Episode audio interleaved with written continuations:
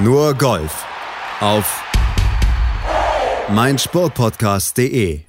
Laura Fünfstück holt eine starke Platzierung in Dubai. Robert McIntyre feiert seine Siegpremiere auf der European Tour bei einem interessanten neuen Format und auf der PGA Tour, der gewinnt mit Carlos Ortiz erstmals seit 42 Jahren wieder ein Mexikaner, als wenn Donald Trump an diesem Wochenende nicht schon genug Ärger gehabt hätte.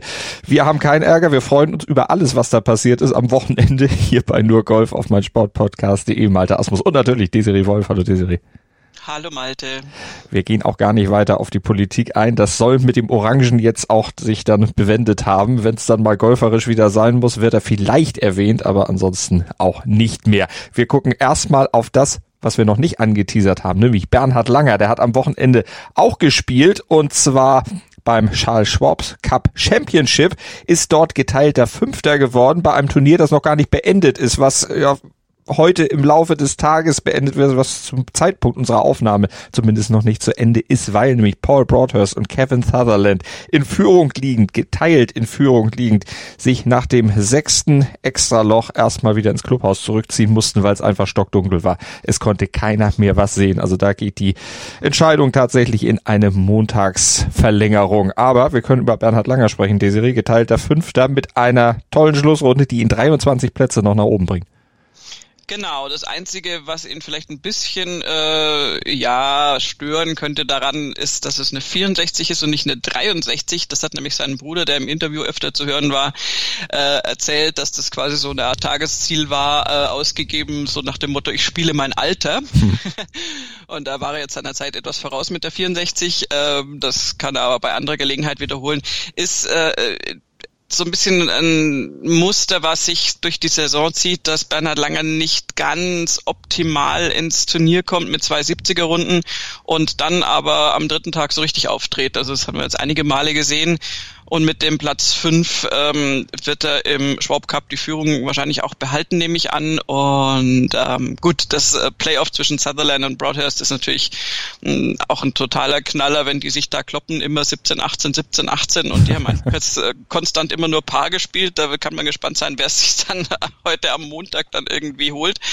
Aber Bernhard Langer schon wieder Top 5 äh, ist einfach die Beständigkeit, die ist, die ist irre und die ist in dem Alter klasse und ja, finde ich, ist einfach erwähnenswert. Und die Konkurrenz, die auch auf dem geteilten fünften Platz mit ihm zusammen liegt, die kann man sich ja auch nochmal angucken, weil die kann sich auch sehen lassen. Freddy Couples mit dabei, Ernie Els und Retief Gusen. Ja, also äh, sind es durchaus äh, Namen, die man kennt.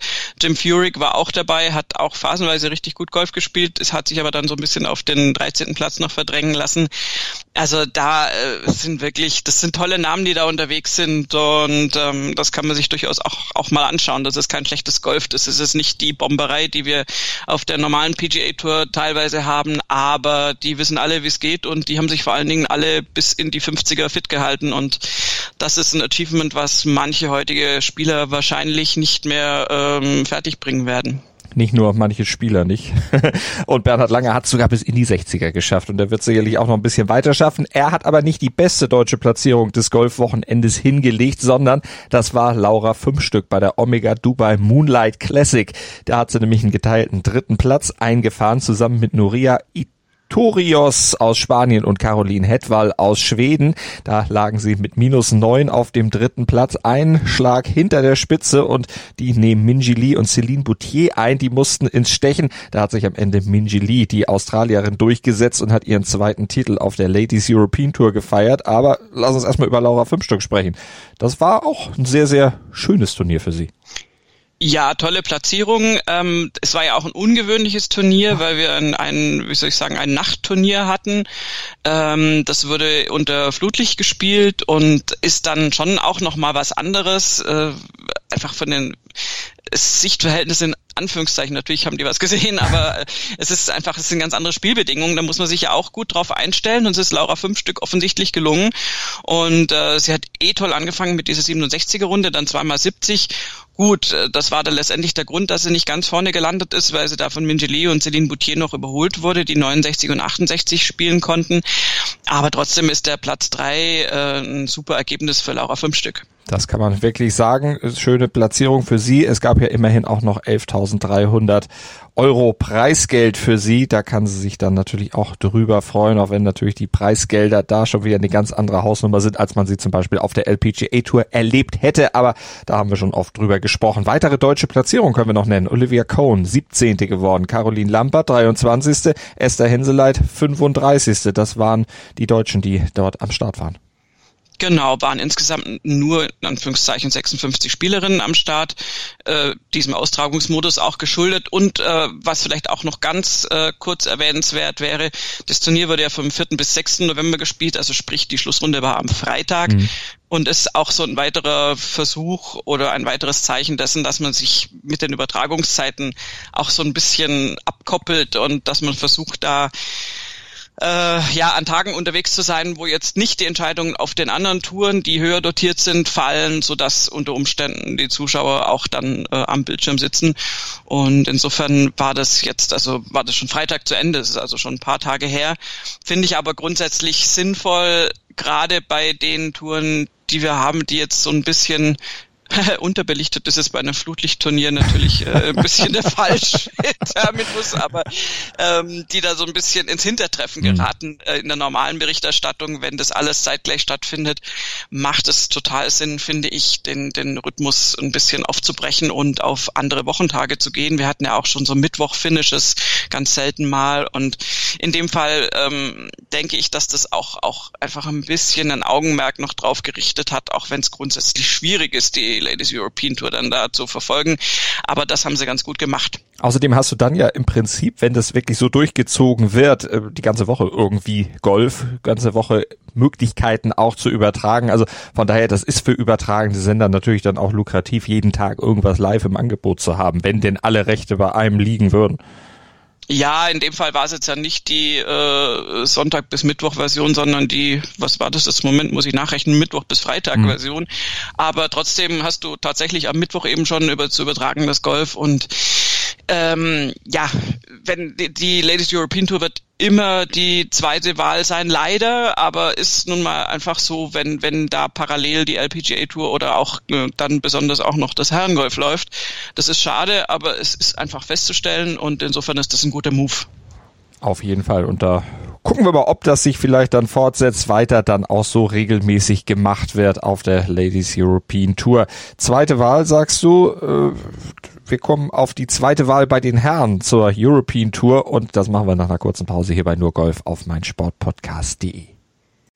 Nur Golf auf mein Sportpodcast.de mit dem Blick auf die European Tour und auf das Aphrodite Hills Cyprus Showdown Turnier vom Wochenende. Gleicher Ort wie in der Woche zuvor. Ein anderer Sieger. Robert McIntyre hat nämlich letztlich das Turnier gewonnen mit minus sieben Einschlag von Masahiro Kawamura aus Japan. Der trippelte Platz ging an Jorge Campillo aus Spanien mit minus fünf. Jetzt sagt ihr, warum sind die Scores so niedrig? Das hat einen ganz einfachen Grund, Desiree, weil das Turnier mehrfach auf Null gesetzt wurde. Ein ganz anderes anderes Format, als wir das gewohnt sind. Natürlich vier äh, Runden Zählspiel, aber eben mit zwischenzeitlichen äh, ja, Zurücksetzen der Turnierergebnisse.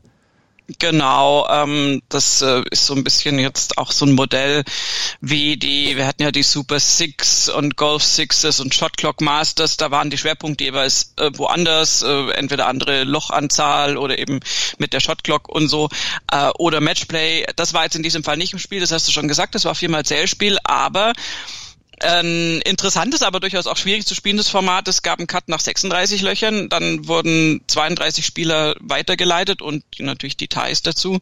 Und am Samstag gab es dann nochmal einen Cut und da sind die besten 16 plus geteilte äh, dann in den Sonntag gekommen und das ist nett für die so äh, die die die Pferde, die gerade so hoch springen, wie sie müssen, so in Anführungszeichen, äh, die profitieren natürlich davon, wenn die gerade noch in diese 32 respektive 16 Leute dann da reinrutschen, weil sie ja mit ihrem Ergebnis dann, es wird ja alles wieder annulliert. Aber ich glaube, es ist tatsächlich, und das haben auch die Spieler zum Teil so berichtet, ist natürlich schwierig, wenn du an den ersten zwei Tagen zum Beispiel jetzt zwei super Tage hast, einen riesen niedrigen Score spielst und dann genauso bei Null wieder anfängst, wie halt die knappen äh, Kandidaten, von denen ich gerade eben gesprochen ja. hatte. Und insofern muss man sich da immer wieder gut motivieren, muss praktisch so ein, also nicht so diese vier Tagessicht haben, sondern einfach jeden Tag rausgehen und hahaha, Phrasenschwein und äh, sein möglichst äh, bestes Golf spielen und dann gucken, was passiert, so ungefähr. Ja, also ein ganz anderes Herangehen an so ein Turnier.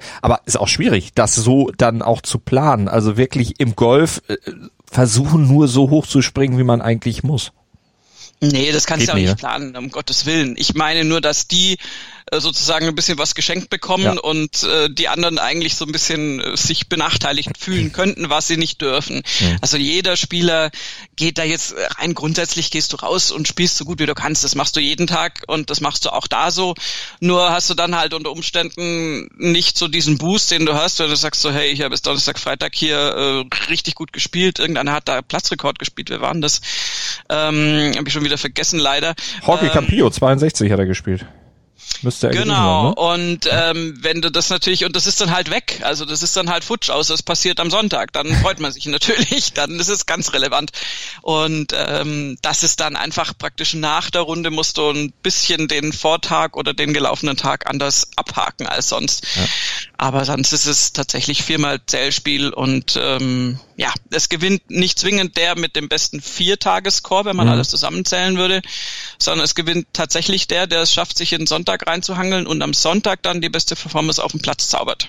Also der, der am Ende dann noch genug Kraft hat, um sowas dann auf den Platz zu zaubern. Robert McIntyre war das auf jeden Fall in Zypern oder auf Zypern, der das geschafft hat, die 64 vom Schlusstag. Aber insgesamt ein sehr, sehr konstantes Turnier vom Rookie of the Year der letzten Saison. Da hat er ja die Sir Henry Cotton Trophy oder den Award sich geholt als Elfter im Race to Dubai insgesamt. Der war auch irgendwann mal dran einfach. Aber er hatte Probleme in die Saison zu kommen. Ja, ähm, Robert McIntyre ist eines der, wie soll ich sagen, Opfer, das ist, ist ein bisschen dramatisch, aber ähm, hat sicher nicht profitiert von der Covid-19-Situation. Er kam da ja in die Saison gerauscht, auch, auch im Januar hat er in Dubai, glaube ich, noch gespielt und richtig gut gespielt und man hatte so gedacht, okay, er war jetzt in seiner Rookie-Saison, hat er den Sieg nicht geschafft, aber war ja wirklich x-mal top platziert und auch zweite Plätze und so. Ja. Und dann ging das Jahr super los und äh, man dachte eigentlich, und er dachte das sicher auch, so hey cool, vom äh, rübergerettet in Anführungszeichen, das ist auf der European Tour eh zeitlich ein bisschen anders angelegt als auf der PGA Tour. Und ähm, ja, und dann kam die Unterbrechung und das hat ihn dann schon so ein bisschen an seine Grenzen gebracht, weil so in den ersten Wochen war das alles noch irgendwie okay, da hatte er auch einen Trainingspartner und aber wenn das dann natürlich so ins Land geht und du bist gerade so an so einem Karrierepunkt, wo du eigentlich durchstarten wollen würdest, wenn du die Gelegenheit dazu hättest und du dann ja, Gefahr läufst, dein, dein Spiel, deinen Touch zu verlieren, ist es, man, das ist für alle Kollegen sonst auch schwierig, aber für ihn in dieser Situation sicher, äh, also wirklich verständlich schwierig, dass er da echt gekämpft hat, hat sich dann einen Psychologen noch an die Seite geholt, hat auch viel Unterstützung von seiner Familie erfahren und ich bin sehr sicher, dass das jetzt ein, kein Einzelschicksal ist. Das haben viele andere Golfer auch so lösen müssen. Aber man hat ihm das angesehen, als dann die Tour wieder losging, auch beim UK Swing ganz am Anfang, Robert McIntyre, also so richtig positive Vibes hat er nicht verströmt mhm. und entsprechend waren auch die Spielleistungen und äh, da ist dieser Sieg jetzt fundamental wichtig. Jetzt hat er sich offensichtlich wieder besser aufgestellt und hat, wie du schon gesagt hast, vier super konstante Runden gespielt.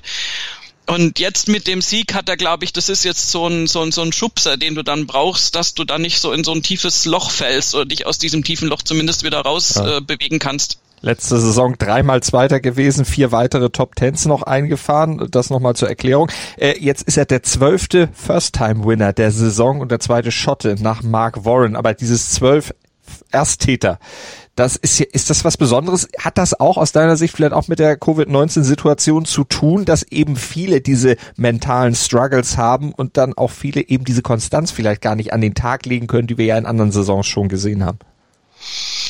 Ja, ähm, ist sicher ein Aspekt. Ähm, ein anderer Aspekt ist sicher, dass auf der European Tour das Niveau einfach sehr, sehr ähm, wie soll ich sagen, also die, das, die liegen alle sehr, sehr nah beieinander, mhm. formulieren wir es mal so. Es ist eine sehr, sehr, äh, sehr, sehr hohe Leistungsdichte und äh, es gibt einfach viele Spieler, das spricht jetzt wieder für deine Theorie tatsächlich, die man äh, oben eigentlich sehen wollen würde aufgrund der bisherigen erfolgten Turnierleistung. Da ist ein ganz bekannter Name, ich nenne ihn schon wieder, wir hatten ihn schon letzte Woche, Thomas Detri, ja. der äh, schon wieder, also zwar gut platziert ist, aber das noch ganz anders hätte gestalten können. Ähm, der kämpft offensichtlich auch, der wäre schon längst überfällig. Das ist dann vielleicht einer, der in deine Theorie passt. Das, das stimmt tatsächlich.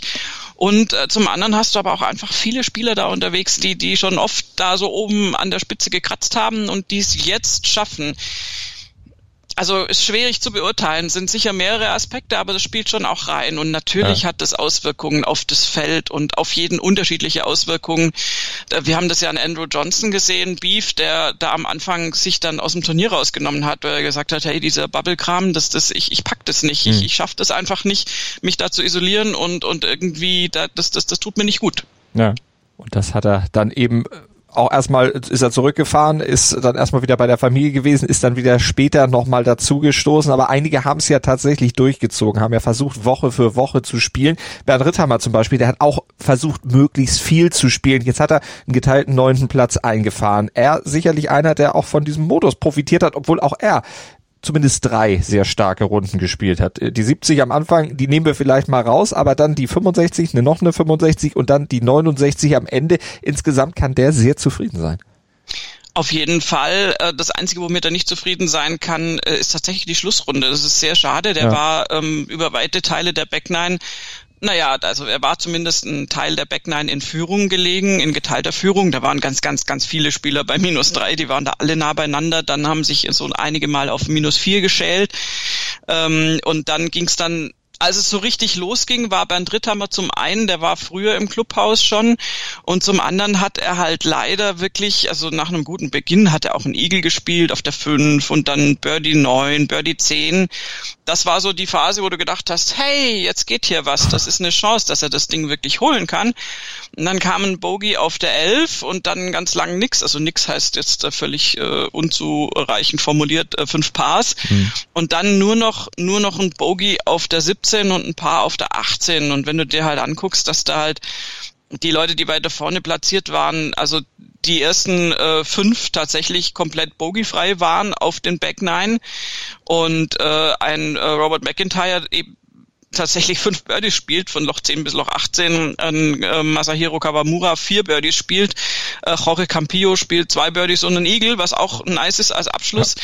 Also das ist ein anderer Verlauf als ein Birdie auf der 10 und dann nur noch zwei Bogies. Also das ist so ein klassischer Fall von irgendwie Luft ausgegangen hinten raus und das ist sehr, sehr schade. Das waren ein paar ganz knappe Sachen.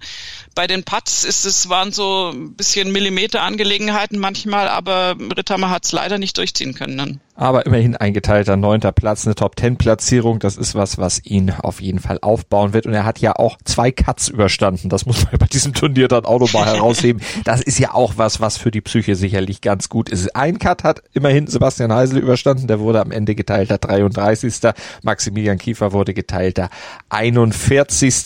Das waren die weiter platzierten Deutschen auf den ja, vorderen Plätzen beziehungsweise in den Top 50. So sah es aus bei diesem Turnier in Europa. Wir machen noch eine kurze Pause und dann geht's für uns rüber über den großen Teich in die USA zur Houston Open und zum Triumph von Carlos Ortiz, erster Mexikaner seit 42 Jahren.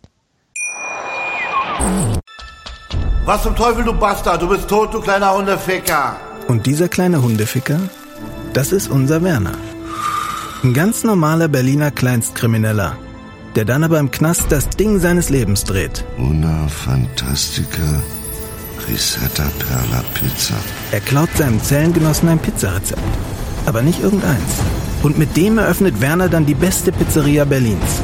Doch Werners Glück ist nur von kurzer Dauer. Denn es hagelt Probleme. Werners Pizzaparadies. Erstmals großes Kino- und Podcast-Format. Mit fetter Starbesetzung. Alina But, Kida Ramadan, Edin Hasanovic, Oliver Koritke, Ralf Richter, Ben Becker, Winfried Glatzeder, Anna Schmidt und viele mehr. Abonniert die Scheiße. Jetzt macht schon, mach! Vivint Houston Open, unsere nächste Station hier bei Nur Golf auf mein Sportpodcast.de. Carlos Ortiz, der Mexikaner, hat gewonnen. 42 Jahre hat's gedauert, bis sich mal wieder ein Mexikaner wirklich in vorderste Front spielen konnte. Victor Regelado war das zuletzt gelungen, 1978 bei der Quad Cities Open. Das ist lange, lange her. Jetzt hat's wieder einer geschafft und er hat's mit zwei Schlägen Vorsprung geschafft vor Hideki Matsuyama und vor Dustin Johnson, die die mit minus elf, wie gesagt, zwei Schläge zurückliegen und ja nicht irgendwelche Spieler sind, sondern da hat er schon richtig, richtig harte Konkurrenz geschlagen. Brooks Köpker auf dem geteilten fünften Platz zum Beispiel, der wurde ja auch noch abgehängt. Aber lass uns erstmal die Serie hören, was Carlos Ortiz allgemein über seinen Sieg gesagt hat. Feels great. Um, it's been a while. It's been, I think, almost six years since I since I won, and then I missed it. Uh, I've played great this week. Uh, and it was really hard to hold the emotions all the way to the end. But I, I'm I'm really happy the way it played out and, and the way I played too. Und es war nicht so einfach auf der Backline vor allen Dingen. Das war eine relativ enge, äh, enge Geschichte, eine enge Kiste. genau. Ja, da hat äh, Carlos Ortiz was gezeigt, was, was äh, sich, glaube ich, viele Spieler wünschen und was bei ihm jetzt an diesem Turniertag auch wirklich sehr gut geklappt hat, nämlich diese mentale Stärke, ähm, ja, sich die Konkurrenz, die du schon äh, namentlich genannt hast, äh, vom, vom Hals zu halten. Er hatte ja zwei Kollegen im Flight, er war im Schlussflight ähm, mit Sam Burns und äh, Jason Day zusammen und die beiden haben es jetzt nicht so wirklich auf, äh, auf den Rasen bekommen. Äh, besonders Jason Day ist da ziemlich äh, ja eingebrochen, ja, kann man schon sagen, also für seine Verhältnisse und äh, Sam Burns genauso, also Jason Day mit einer 71, Sam Burns mit einer 72, da beide auf einem geteilten siebten Platz dann gelandet. Das ist jetzt nicht das, wie sich gerade ein Jason Day ähm, und auch Sam Burns, der auch jetzt nicht wenig Erfahrung hat, so ein Turniersonntag vorstellt. Mhm. Und Carlos Ortiz hat äh, dessen unbenommen trotzdem einfach sein Spiel durchgezogen und hat, hat seine Runde gespielt, wie er es konnte. Und das war einfach sehr, sehr fehlerfrei und äh, auch mutig, was, was ich ganz toll finde. Und er hat sich diese, den Schlussstretch, äh, die 16 bis 18 dann, äh, ja, zu eigen gemacht, möchte ich fast sagen. Und hat da auf der 16 dann Birdie gespielt, an ein paar fünf, was wirklich, also da hat er ganz, ganz mutig den zweiten Schlag aufs Grün gespielt und ähm, da war aber Wasser drumrum und also das war einfach riskant, hat er aber gemacht und auch mit super Ergebnis hatte einen Eagle-Putt, der hat dann nicht geklappt, nicht schlimm, Birdie gespielt, sich die Führung zurückgeholt, weil davor war so ein bisschen eine kurze äh, Dürreperiode, da hat er nur Pass gespielt. Und dann war es aber trotzdem immer noch so, DJ und Matsuyama waren ja vor ihm im Flight und ähm, hatten einfach Chancen an der 18 speziell, hatten beide eine Birdie-Chance und äh, die haben sie auch beide vergeben, DJ auch an der 16, glaube ich, eine Birdie-Chance vergeben. Und ähm, es hatte eigentlich halt für mich so, war so der Rundenverlauf eher so, dass ich gedacht habe, oh, das wird, das wird sicher ein Playoff werden. Ja. Aber nein, Ortiz äh, schlappt auf die 18 und spielte halt ganz gemütlich dann da auch nochmal ein Birdie. Und sagt, nö, dann machen wir es doch klar, dann machen wir es mit ja. zwei Schlägen Abstand. Du hattest die mentale Situation angesprochen, da hat er sich auf der Pressekonferenz auch zu geäußert, auch gesagt, dass er sich mental besser aufgestellt hat. Um, honestly, I was minding my own business. I was trying to hit it in the fairway to begin with, and then uh, from there I knew I was going to have a good chance to hitting it close or putting it in the spot I wanted to, especially with these greens, you know, they're kind of undulated and firm. So I think I did a great job today. Uh, mentally too, I, I've been I've been working really hard on, on staying positive, patient, and, and don't let uh, my emotions get the best of me. And I think I did a, an amazing job this week. Um, how I said, I'm, I'm, I'm really happy the way everything played out. And then obviously this time went my way. Um, you know, but I, I feel like I've put, put on the work. My team has been working with me really hard, and, and uh, I'm just happy. Also, das kann er auch sein, vor allen Dingen, weil er damit ja was geschafft hat, was sein Bruder ihm vorgemacht hat. Als Gewinner der Latin America Amateur, äh, Latin American Amateur, hatte der sich ja, Alvaro Ortiz, im letzten Jahr fürs Masters qualifiziert. Jetzt darf äh, er auch spielen. Und zwar im nächsten Jahr im April. Also jetzt nicht schon nächste Woche, sondern dann erst bei der nächsten Austragung. Aber das ist natürlich ein großes Ziel gewesen. Einer muss durchkommen in der Familie. ja, das ist ja klar. Also das sind das sind äh, die die super Momente im Leben eines jungen Golfers, wenn du als Amateur dann für die ganz ganz großen Majors eingeladen wirst, was ja in dem Fall jetzt bei seinem Bruder der Fall war. Und Carlos Ortiz hat sich das mit einem Turniersieg erspielt. Äh, das ist jetzt was, wo ihm sein Bruder nacheifern kann mit Sicherheit. Das wird die, der wird der Plan sein. Und ähm, ja, ich bin, bin gespannt. Also Carlos Ortiz hat sich das tatsächlich verdient. Das ist auch so eine Worthülse. Wäre klar, dass ich es verdient, wenn er da eine ersten Platzerung hat. Aber der war jetzt viel, viel, viel äh, auf, auf vorderen Plätzen zu sehen, war oft in the Mix und war auch einer der Namen, wir hatten es vorhin bei der European Tour schon, von denen man gedacht hat, Mai, jetzt eigentlich wäre es schön, wenn er das jetzt mal durchziehen könnte. Ja. Und das hat er jetzt. Das hat er jetzt geschafft. Er ist also mit 29 Jahren Sieger geworden auf der PGA Tour. Und wir hatten schon gesagt, namhafte Konkurrenz, die er da abgefangen hat und überholt hat, Hideki Matsuyama und vor allen Dingen Dustin Johnson, frisch genesen von der Covid-Erkrankung und offensichtlich ohne nennenswerten Formverlust. Wenn man jetzt mal von der ersten Runde vielleicht absieht, wo offensichtlich noch ein bisschen rostig war mit der 72, aber da waren ja insgesamt die Scores bei vielen ein bisschen höher. Ja, und der Rost bei DJ rührt daher, dass, wenn ich mich jetzt nicht falsch erinnere, ähm, so Social Media mäßig äh, die Berichterstattung eher so war, auch von seiner Seite aus, dass der halt wirklich zu Hause auf der Couch saß Fernsehen. und, keine Ahnung, ferngeschaut hat und also der Weg zum Kühlschrank dann schon die Trainingseinheit mhm. pro Tag war. Und äh, also es ist jetzt nicht so, dass der sich im heimischen Vorgarten da verausgabt hätte. Ähm, da war, hatte ich mir schon so Gedanken gemacht, da dachte, ja, bin ja mal gespannt, wie der jetzt wieder so ja. auf, auf volle Pulle Wettkampfleistung geht. Hat er aber dann äh, wirklich sehr, sehr gut hingekriegt. Bei ihm hat es am Sonntag, also das Spiel ist absolut da, da braucht er sich keine Sorgen zu machen. Das ist auch interessant jetzt, wie es dann nächste Woche läuft beim Masters, würde ich ihn nicht ausschließen um Gottes Willen. aus dem Favoritenkreis. ähm, aber da, das hat das Patten noch nicht so optimal geklappt am Sonntag und so. Mhm. Also kleinere Sachen, aber damit dann geteilten zweiten Platz zu holen, das ist auch eine Ansage. Und äh, also DJ definitiv wieder in the Mix. Guter Rundenverlauf. 72, 66, 66, 65. Auf dem geteilten fünften Platz war ja dann auch Brooks Köpker. 72, 70, 65, 65. Ich würde jetzt mal sagen, der hat auch eine gewisse Form, die vielleicht beim Masters ihm gute Chancen geben, wenn man auch dazu rechnet, dass es ja ein Major ist. Und das ist ja ganz einfach. Ja, eben. Also ich meine, vorher lohnt sich das ja auch nicht, sich da übermäßig einzubringen. Wenn wir mal Brooks Köpkers so da etwas eindimensional, aber durchaus nach seinen Aussagen darstellen.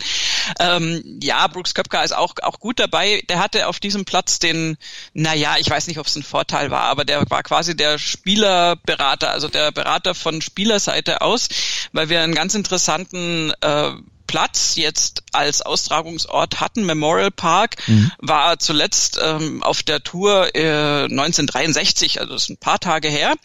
Ähm, möglicherweise kein Spieler, der damals gespielt hat, unterwegs. Also definitiv nee. natürlich nicht. Nee. Ähm, und äh, das ist eben, also die Houston Open waren vorher immer so ein bisschen draußen in den Suburbs und jetzt waren die sehr, sehr zentral in der Stadt gelegen und das ist ein öffentlicher Golfkurs, den du als Amateur einfach spielen kannst, also wo es keine Zugangsbeschränkungen gibt, auch noch nicht mal wahnsinnig teuer. Ähm, anscheinend irgendwie unter 40 Dollar mhm. und äh, das ist natürlich dann so, da stellst du dir die Frage, okay, wie, wie geht das zusammen, ein öffentlicher, in Anführungszeichen billiger jetzt vom, vom Geld her äh, Golfkurs und ein PGA-Tour-Event, äh, was noch dazu jetzt ja nicht mit einem Score von minus 25 abgeschlossen wurde. Und äh, da hat da wirklich äh, der Platzdesigner einen guten Job gemacht. Ähm, da wurde auch nochmal nachgearbeitet. Und äh, es ist tatsächlich Tom Doak, heißt der Platzdesigner, gelungen, ähm, den Platz wirklich so zu gestalten, dass er für die Pros sehr herausfordernd ist. Das hat viel mit dem Rough Design zu tun ähm, und natürlich auf den Grüns. Ähm, aber trotzdem, der wird trotzdem auch für die Amateure spielbar sein. Also das ist, äh, das ist ein sehr, sehr gelungenes, äh, wie soll ich sagen, Experiment ist, ist vielleicht auch der falsche Ausdruck, aber es ist eine sehr gelungene Herangehensweise an, an das Golfen, dass man sagt, gut, okay, da ist zwar ein Pro-Turnier, aber der Platz ist schon wirklich so gemacht, dass der für die Allgemeinheit eben auch funktioniert und dass äh, die restlichen 51 Wochen des Jahres dann die Öffentlichkeit da auch Spaß drauf hat. Es gab aber auch welche, die hatten keinen Spaß, gerade jetzt mal mit Blick auf das Masters, äh, zum Beispiel Phil Mickelson. Der ist es jetzt ja auf der Champions Tour durchaus gewohnt, nur drei Runden zu spielen. Jetzt hat er hier aber nur zwei Runden spielen können. Äh, mit plus neun war er dann am Cut gescheitert, 76, 73. Also nach den Siegen auf der Champions Tour jetzt wieder eine ziemliche Ernüchterung für Phil the Thrill. Äh, ja, allerdings, also das äh, lief nicht gut und ist jetzt die Frage, ob das dann auch eine gute Vorbereitung auf das Masters ist, wobei er vieles abstreifen kann mental. Ähm, weiß ich jetzt nicht, wie lange das dann bei ihm da jetzt im, im Kopf sitzt, sozusagen, ja. diese vermeintliche Niederlage. Aber also die vier Runden hat er sich da auf jeden Fall jetzt nicht gegeben und ähm, ja, es allerdings, es gab auch einige, also Danny Willett musste zurückziehen, ähm, schon nach einer Runde äh, gibt wirklich auch durchaus ähm, berühmtere Namen, die da den Cut deutlich nicht geschafft haben. Ja. Und äh, insofern, ja. Ist ja in guter Gesellschaft. Äh, Jordan Spieth ja zum Beispiel auch. Der hat es auch nicht geschafft. 73, 71, da war es etwas knapper mit plus vier Einschlag am Cut vorbei. Aber auch das natürlich mit Blick aufs Masters nicht äh, unbedingt Mut machen für ihn. Aber was macht bei dem in den letzten Monaten, man kann ja schon fast sagen, Jahren Mut?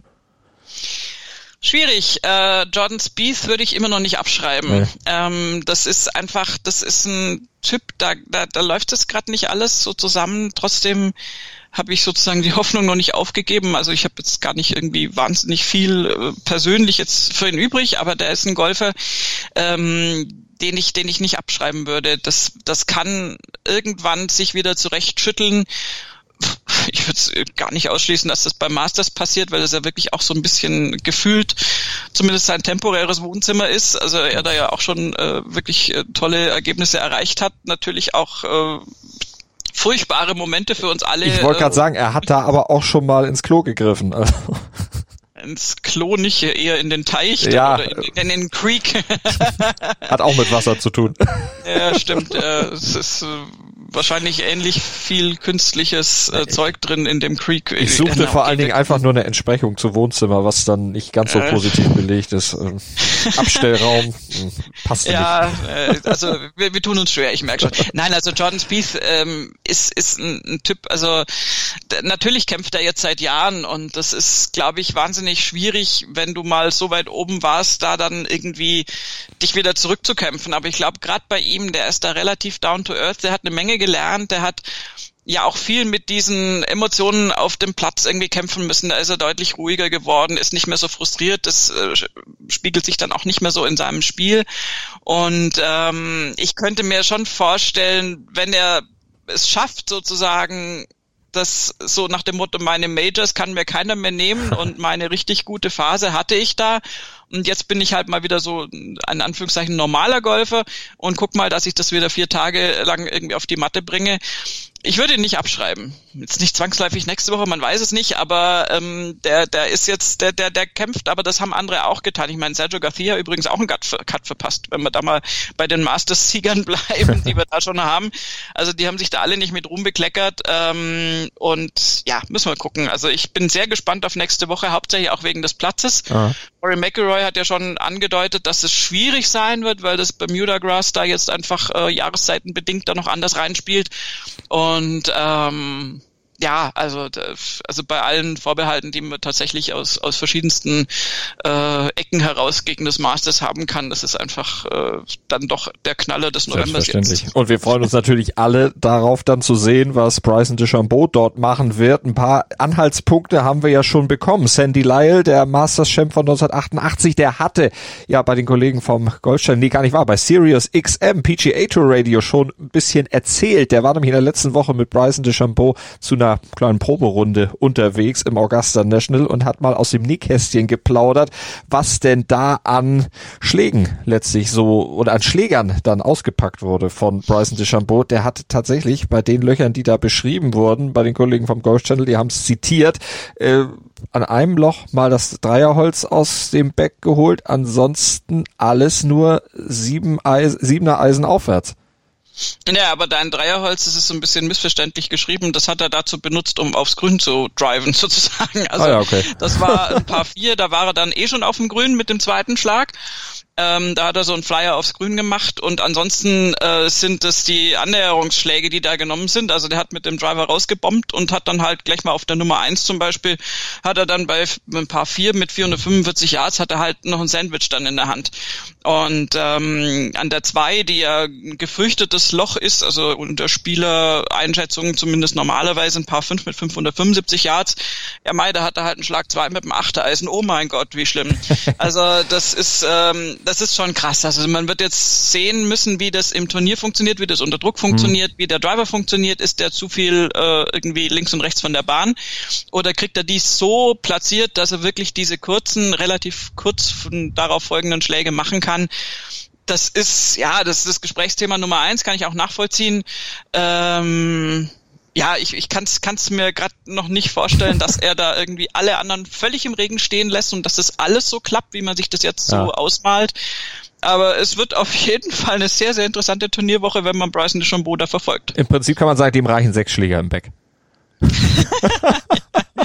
ja, so, so ungefähr. Ich ja. meine es tatsächlich, man musste mir sich ja vorstellen, es gibt ja, ähm, dadurch, dass er diese gleichen Schaftlängen hat, also wir haben ja am Anfang mal, also muss ich ein bisschen ganz kurz nochmal zurückgehen, da hat er jetzt seine Wahnsinnsdrives dann gehabt und seine Muskelmasse aufgebaut und hat daraus noch nicht so richtig Profit schlagen können, weil wir uns so ein bisschen darauf geeinigt hatten, ja, das kurze Spiel funktioniert noch nicht so.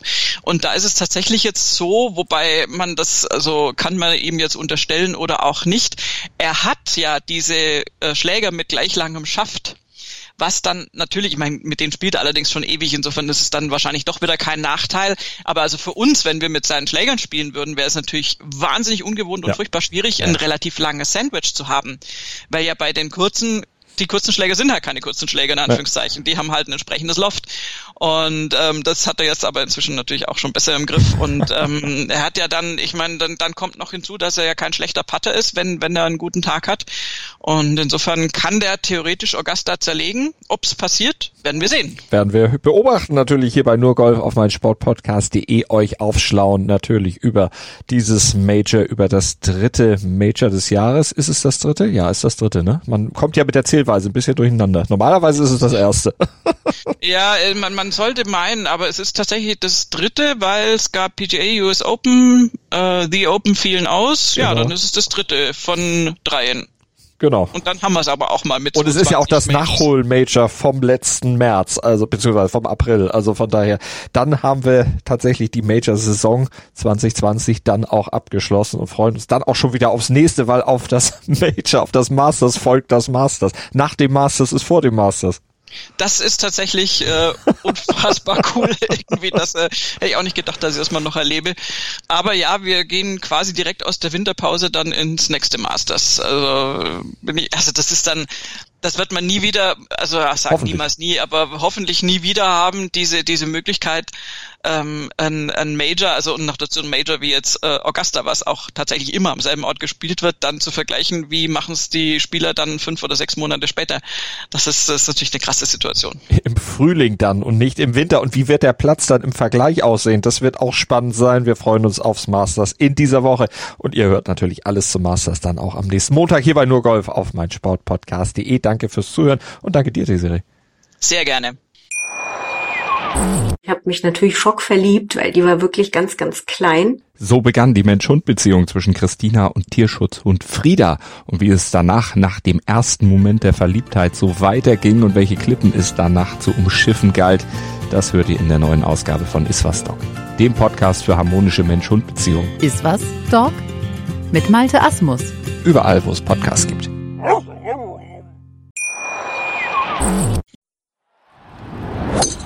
Nur Golf auf meinsportpodcast.de